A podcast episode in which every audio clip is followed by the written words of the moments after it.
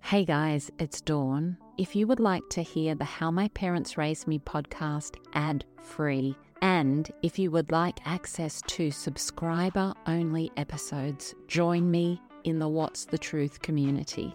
You can join via the Apple Podcast app. There's a link right there in the app, or go to what'sthetruth.supercast.com.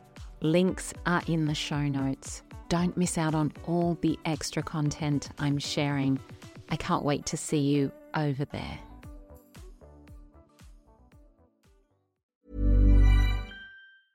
Hiring for your small business? If you're not looking for professionals on LinkedIn, you're looking in the wrong place. That's like looking for your car keys in a fish tank.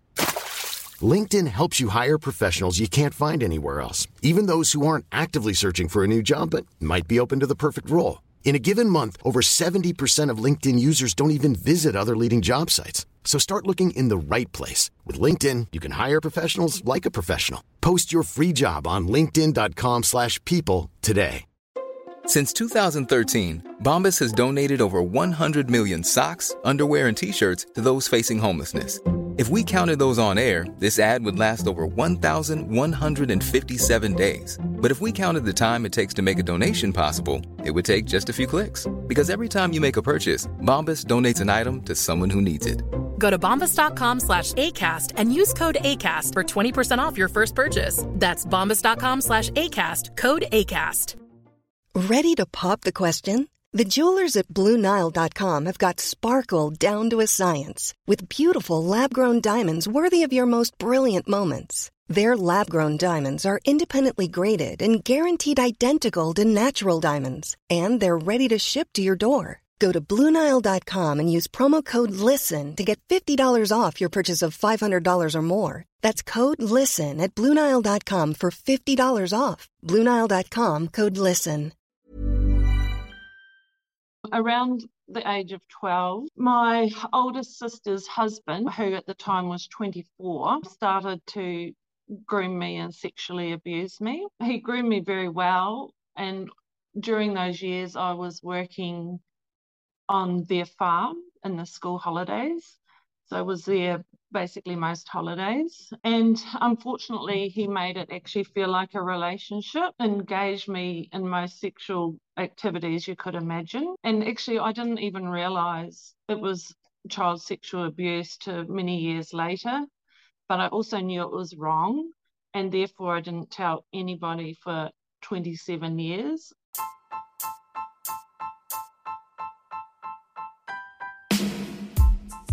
Welcome to How My Parents Raised Me. I'm Dawn Chitty. When we are born, we arrive here as pure and perfect souls, and the direction our life takes from that moment is deeply connected to what our parents bring to our lives. And what our parents bring to our lives is deeply connected to what their parents brought to their lives. And that's the cycle of families. I have always craved connection with real and raw stories to understand what makes you you, what makes you the absolutely unique human that you are. Stories are medicine for the soul. They can connect us and they can change the world. And so, in this podcast, I'm listening to beautiful souls sharing their story. What happened to them, how they got through, and how they have healed and thrived despite everything to arrive right here in this moment. Content warning if you are triggered by the themes of this podcast, please seek a helpline in your city. Hey, my beautiful friends, it's Dawn, and welcome back to the podcast. When I think about my guest on the podcast this week, I think of the word brave in the fullest sense of the word because childhood trauma can lead to what feels like a life sentence.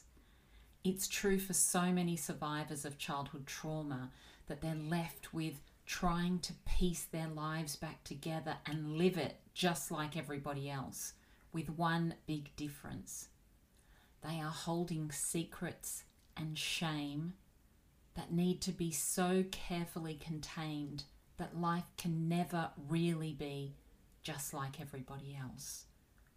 Diane grew up in the country on a farm, and there were ponies and piano lessons. From the outside, it would seem somewhat idyllic. But at the age of 12, Diane's older sister's husband, her brother in law, began sexually abusing her. In this secret world, he made it out like this was an affair and it continued for four years. Diane was just a child and living in a family where you were encouraged to keep your feelings and needs quiet. She kept this secret for 27 years. She didn't tell a soul. She didn't ask for help. And she had to come face to face with her abuser at every family function the abuse, shame, and secrets changes who we are. It changes everything for us. Over 90% of child sexual abuse perpetrators are known to the child. It is not the man in the white van. It's much closer to home than that. Please join me in hearing Diane's story. Diane, welcome to the podcast. We met way back when I first started my podcast, and you were on your healing journey, and we have been following each other's progress ever since. You have become more and more open and vocal about your story over the past 12 months. You started an Instagram page a while back to share your healing journey, and you came to a decision that you were ready to share your story on this podcast. So, going back to your childhood, you grew up on a farm. Can you tell us about what growing up on the farm was like? Yes, sure. And first of all, just thank you for having me on this podcast, Dawn. And you've been a great support over the last, yeah, close to two years now of my healing journey. So, yes, thank you very much for that. So, yes, growing up on the farm, I was like the fourth child of four children, so the youngest. There was basically about three years between each of us children, and my oldest sister being 10 years older than me. And yeah, farm life was good. I loved the animals and being outside, working on the farm. I suppose our parents were busy because with four kids and the farm and you know other activities with with children and so on. I felt probably yes, as the youngest child, that I really probably only got my parents' attention when I was either really good or really bad. And I felt mm-hmm. like I probably was in trouble a lot of my childhood. And as a result, in those days, you know, you got a good smack round the backside for being cheeky or speaking back or being naughty or whatever.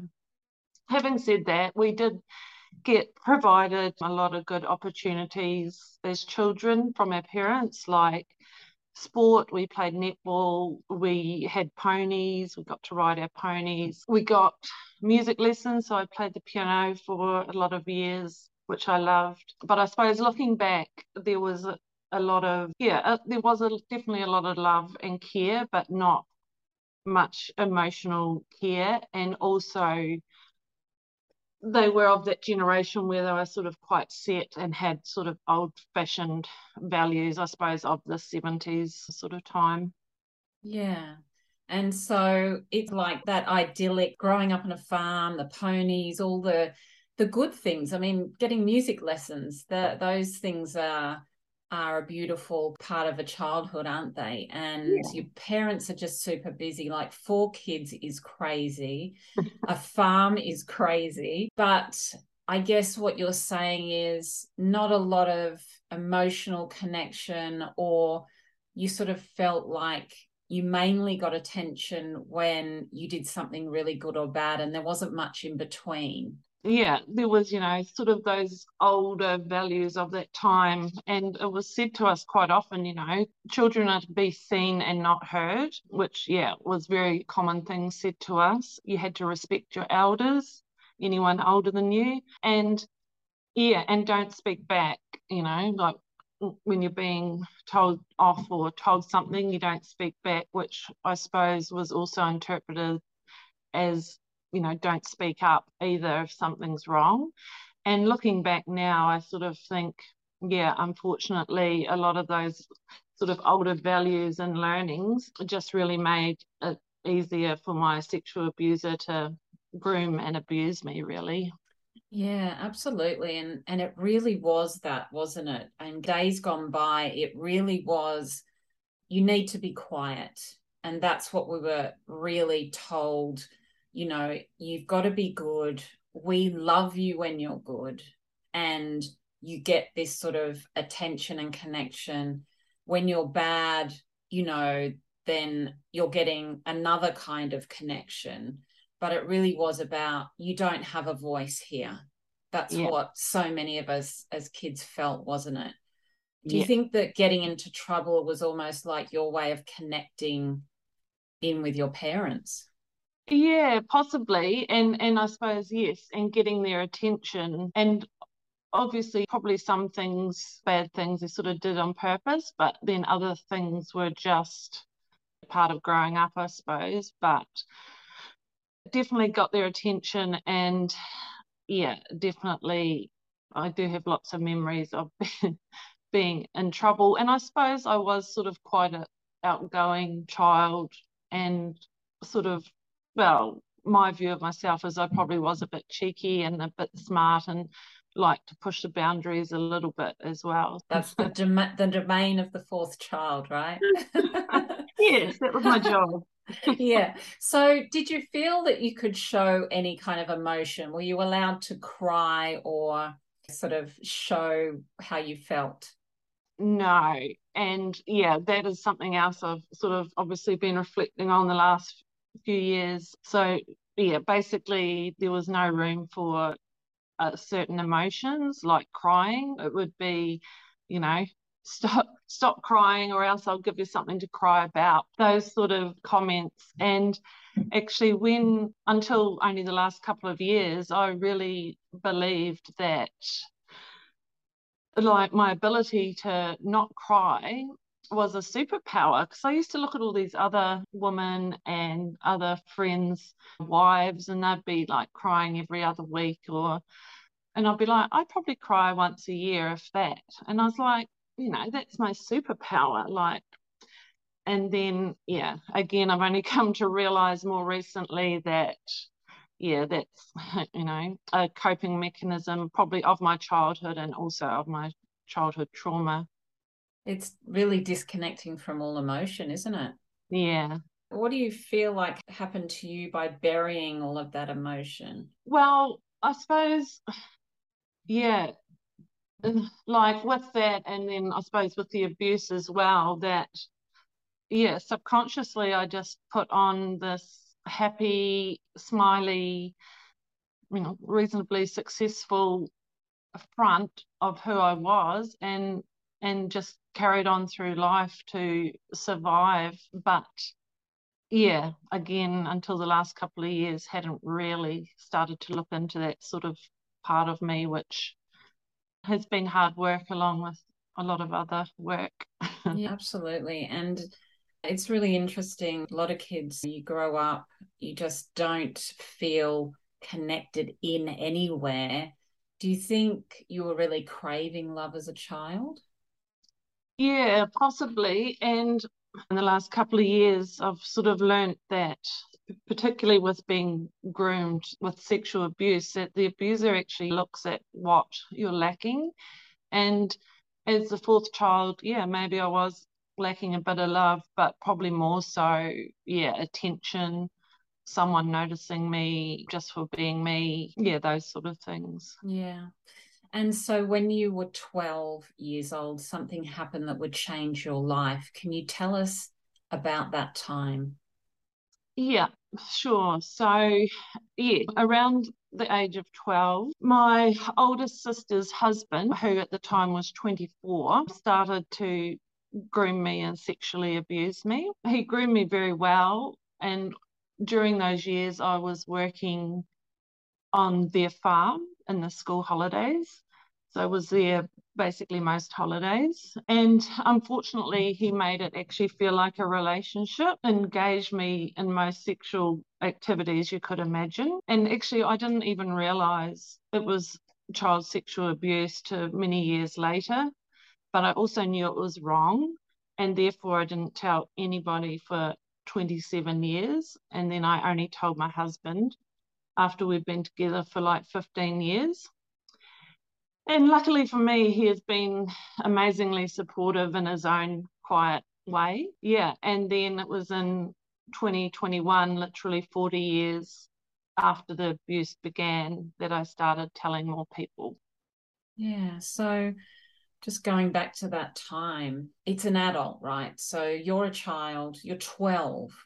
Yeah. This is an adult, and they are the one instigating this situation do you feel like this is okay or is there a feeling that something's not right? Yeah well yes i obviously knew it wasn't right because i didn't tell anybody but yeah i suppose yeah going back to those you know being made to feel special being made to feel more grown up all those sort of things yeah definitely sort of is what was going on. And and as a result, you know, I I literally felt like it was an affair, basically. And so, you know, again, I've had to carry that 40 years of guilt along with all the usual terrible shame, blame, pain, but particularly towards my older sister, because, yeah, I literally felt like I had cheated on her as if, you know, I was an adult doing something with her husband, but I have to keep reminding myself I was a child. I was 12 years old. And yeah, it was in no way my fault. Absolutely. And there's so much manipulation in that situation, isn't there? And so much secrecy that it must change the way that you interact with people throughout your life because because of that betrayal really yeah and yeah, I mean, unfortunately, it has, like I said, brought a lot of, you know, shame and pain and self blame and, and, and guilt and so on. And basically, spending my life where I feel, you know, like people were looking at me and judging me, those sort of feeling like I'm not really good enough, but all the while portraying on the outside that I've got it all together and life's great and that sort of thing. Yeah. And so, how long did that continue for? The abuse for about four years. So, I know by about the age of 16, it, yeah, basically stopped. And I don't really remember exactly how, just like I don't remember exactly how it started but there are specific events at certain ages that I can recall that gives me a timeline. So, yeah, about four years. Yeah, and and throughout all of this time, nobody at all was aware of what was going on. No, no one, no one at all. You know, I have always wondered whether my sister did know something or not, perhaps not at a conscious level, but maybe a subconscious level. But when I told her, she was, yeah, in disbelief and, and didn't appear to be aware of it. Yeah. It's interesting, isn't it? How these people who are grooming young young girls, young boys, how they do maintain that level of secrecy. It always you know it always blows me mm. away when you sort of look back and say well how did they do that? You know it's it's mm. it's crazy because it's often like you say it's it was at their own home. Yes. Yeah. And and like over the years of last couple of years i've listened to probably thousands of podcasts and so on. And yeah obviously a percentage of people that are sexually abused are actually threatened and said, you know, if I you tell anyone, I'll kill your mother and you and your siblings or whatever. But a, a good percentage that doesn't happen. And, and I was in that percentage where, yeah, I don't recall any threats ever being made or anything like that. It was just, yeah, obviously part of the grooming and the whole experience. He he obviously knew, yeah, that somehow I wouldn't say anything. Yeah. And so this went on for four years. What happened after that? Because obviously this is this is a very traumatizing event for a young girl. How did you cope with that for the next period of your life, sort of through those teen years?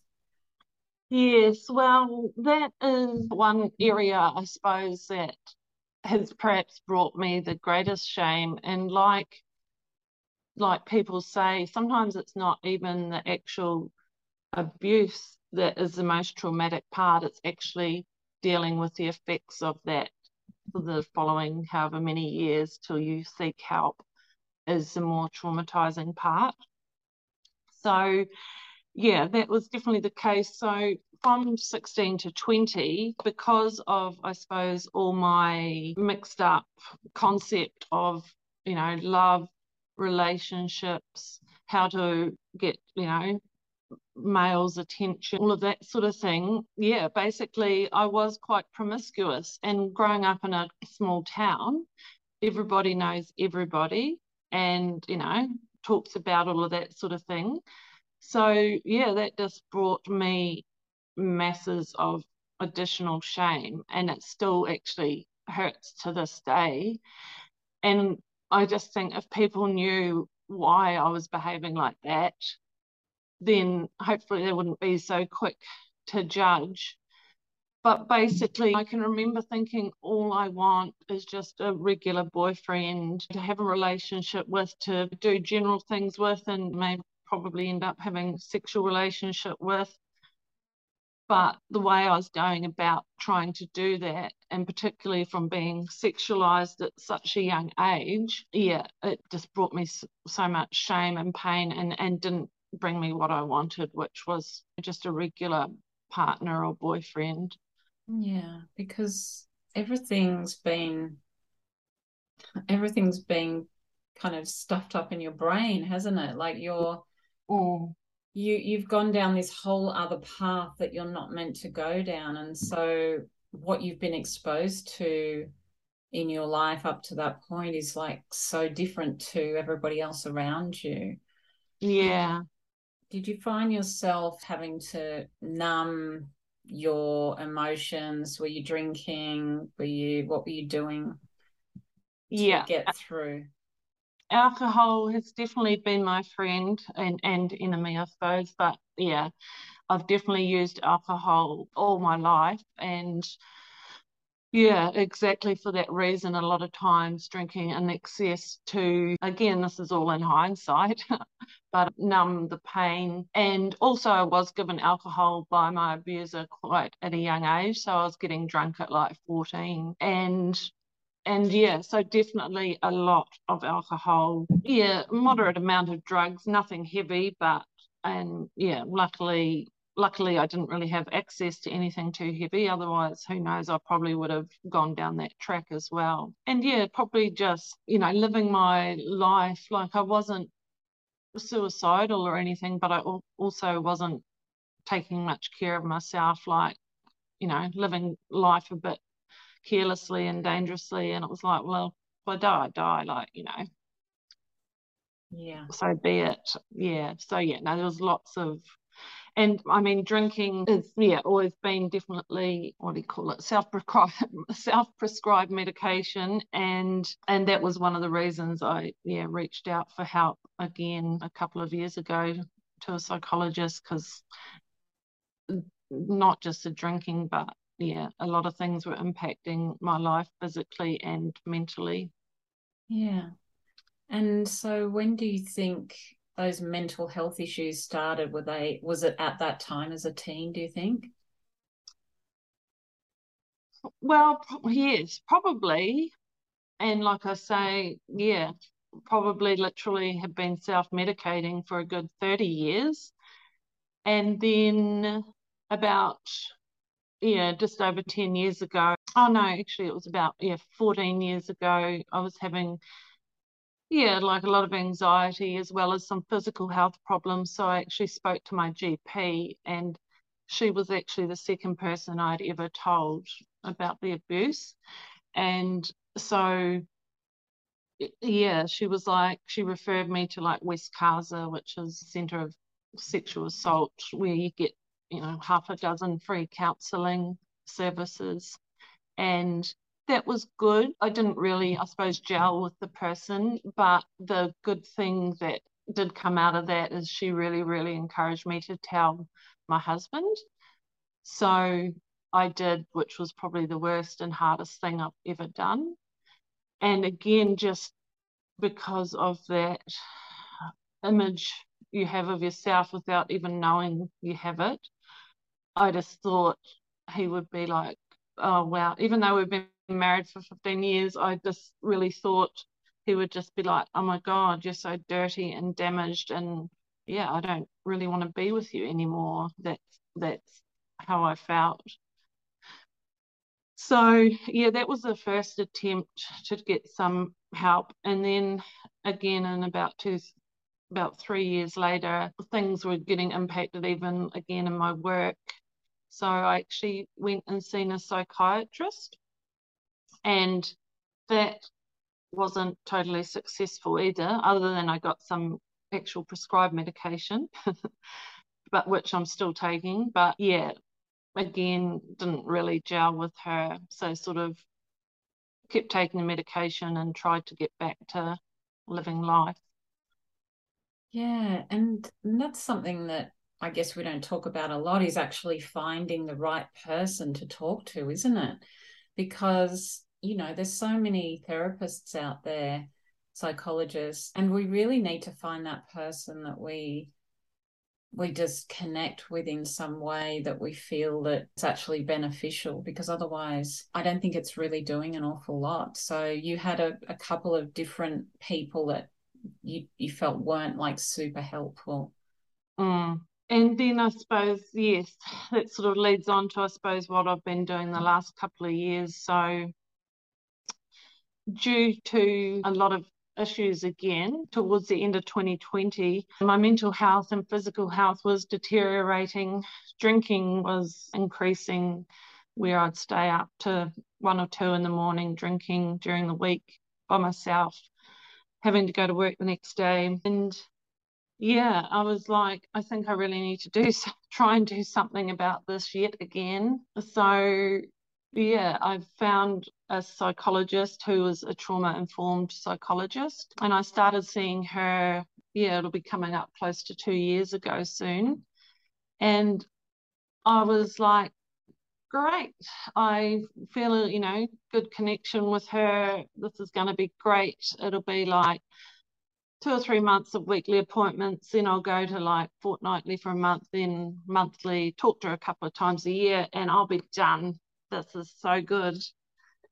Well, yeah, two years on, and I'm still seeing her weekly at a large financial cost. But yeah, I think it really has been a big part of helping me deal with all this old trauma, stop a lot of physical and will not stop but improve a lot of physical and mental health issues. And yeah, and now it's got to the point where I'm really needing to speak up about this. Yeah. So, what are the mental health issues? Is it depression?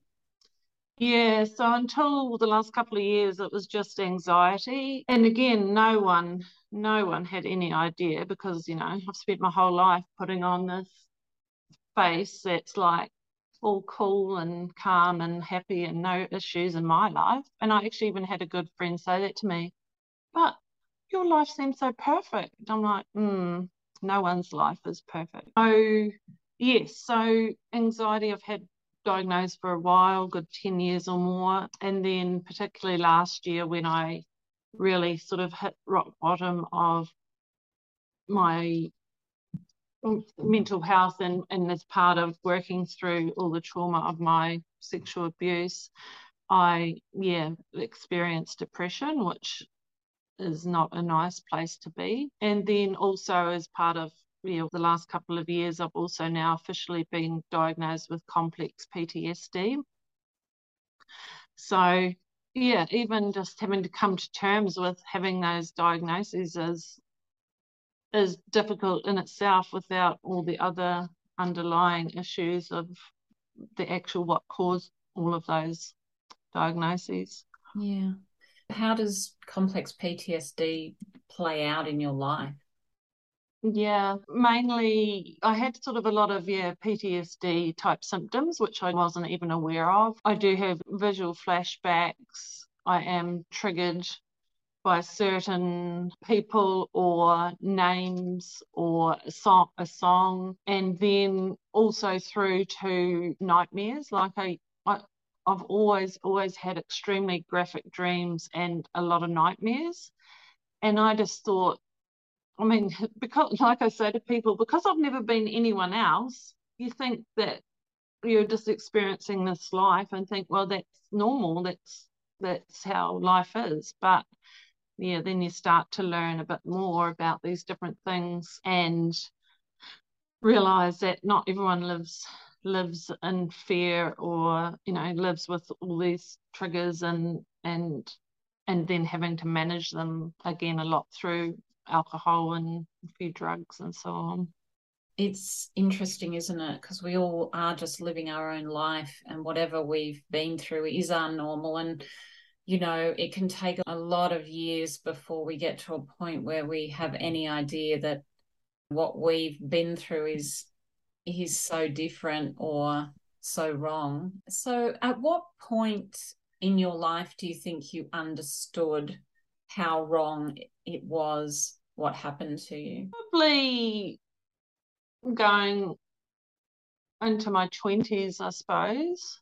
Yeah, like I say, because there was quite a few years where I just yeah didn't even recognize it as child sexual abuse. More, I was like, oh, it was like an affair, like you know how adults sometimes do that. The husband or wife will hook up with another partner outside of their relationship or marriage, and and I was like, oh, you know, that's basically what it was, but but then it's like, no, you were 12 years old you were a child. There are laws against that for a very good reason because your brain isn't developed enough to be able to, you know, enter into a relationship, a sexual relationship at that age, your brain or your body or any part of you. So, yeah, it was probably sort of into my 20s that I sort of realized.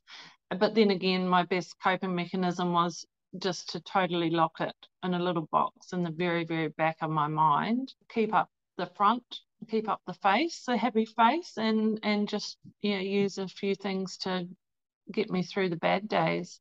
Yeah, and it's really holding that secret for so many years, isn't it? Do you think that's what makes you sick in the end? It's just you're like you say, you're holding it in such a tight little box, and it's it's like you're terrified that this box is going to open and then you're going to have to deal with it. Yeah. And yeah, I think it was really a lot of, and again, I think this is a common sort of theme. I don't think I was even so worried about having to deal with it. I was more worried if it come out what people would think of me as a person because I, yeah, as I'm only still just learning very recently, I still have a very low opinion of myself, which I didn't even realize that. Even a couple of weeks ago, that got sort of slammed home to me again. But yeah, that was probably what kept me silent for so long, like the shame and the worry about what people would think, the effect it would have on the family. And that's sort of another thing, like you spend all your life worrying about everyone else, scanning every situation, making sure everyone else is happy. Every time I had seen my family, my abuser was there. So I had to, you know, go along to lunch or an event or whatever and and you know, put on that face and smile and like everything's okay. Whereas inwardly, I actually had these physical sensations of literally wanting to vomit. So, yes, definitely holding in such a terrible secret and for such a long time, it's always in the end going to come out some way, whether it be physically or mentally, or in my case, probably, you know, both really. Yeah. And of course, that's that's another thing isn't it where a lot of people might be abused by someone they never see again and of course mm. oh. you're it's almost like you would be getting re-traumatized every time there's an, a family event. Yeah. That's that's a, a lot to deal with isn't it throughout because it that's never ending. Yeah. And and so i don't know if we mentioned or people can probably tell from my maybe accent that i'm from new zealand originally. So and where we all lived in new zealand was all within 20 minutes of each other. So we were seeing family you know all the time. And then it was just coming up to 20 years ago that we moved to australia. And and yeah like someone said to me recently oh was that why you moved to australia? And i said it wasn't why but it was probably again um, subconsciously a good part of it. Mm. and just to get that distance not have to see them. But then of course when i went home every you know year or so six months or a year to see family it was always like, oh, Diane's coming home. It's like, let's have a massive lunch, like Christmas dinner, and everything will be laid on, and everyone's excited to see me. And I was excited to see everyone except for that one person, but there was no way. I, I couldn't say, well, I don't want him to be there, or like, you know, how are you going to explain that away? So again, just had to go along, put on the face, play happy families where internally yeah, it's just eating eating your stomach and heart and everything else yeah. out really. And it it probably just gets harder and harder right? Probably in the early days you're not really in tune with with, with the whole thing. And then yeah. you know years later you just it would just be such oh it'd just be such a hard thing to do. And you've talked a lot about shame. And does the shame is that really like just a guilt because of feeling like in some way this must have been your fault? Yeah probably yes. And particularly because like i've said it was made out to me to be more like an affair that it's like I didn't stop it. I didn't say no. I didn't go running to people saying what's happening. So it must have been part of my fault. But the interesting point about that is obviously it is never ever a child's fault. And second of all, because my parents were, like I said, a bit more sort of what we'd call these days old fashioned, I actually said to my very supportive sister that's next in age to me. One day I said to her, I wonder, I wonder what would have happened. And before I even got my sentence finished, my sentence was like, I wonder what would have happened if I'd actually told mum. And before I even got the sentence finished, she goes, She would have never believed you. She would have told you off for being a naughty child, making up stories, and yeah, just never ever believed you just because I mean there was no sort of awareness of the topic as well at that time which which is why yeah it's been allowed to go on for so long and that's why I want to speak up because we just need to make people aware and parents aware and teachers and everybody that it's happening and it's not it's not the man in the white van. Yes, that does happen probably one time out of a hundred that um, and that gets on the news or the you know publicity. There's been a child taken from the street and sexually abused, but that's a tiny percent. It's you know something like ninety percent of child sexual abusers are family or very close family members or friends. Yeah, and that's it's such a horrible statistic, isn't it?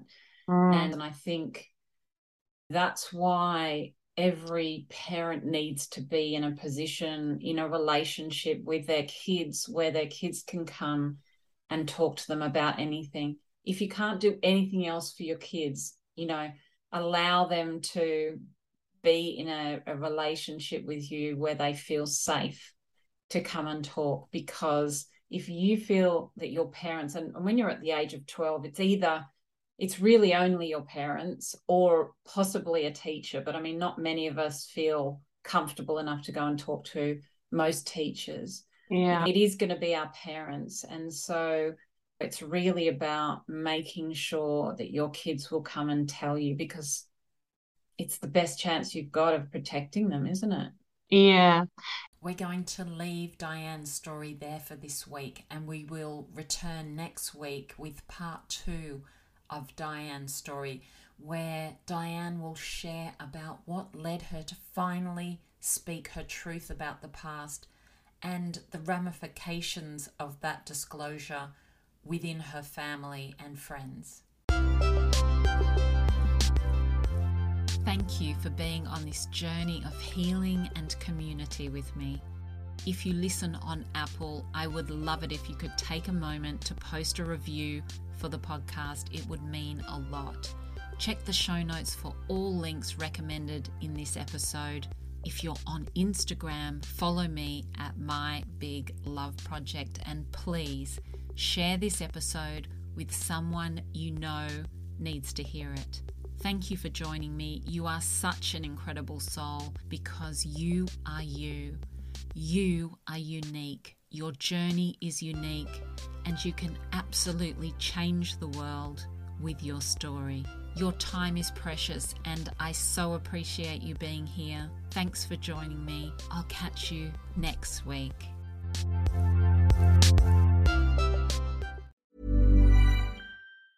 Even when we're on a budget, we still deserve nice things. Quince is a place to scoop up stunning high end goods for 50 to 80% less than similar brands. They have buttery soft cashmere sweaters starting at $50, luxurious Italian leather bags, and so much more. Plus, Quince only works with factories that use safe, ethical, and responsible manufacturing. Get the high-end goods you'll love without the high price tag with Quince. Go to quince.com/style for free shipping and 365-day returns.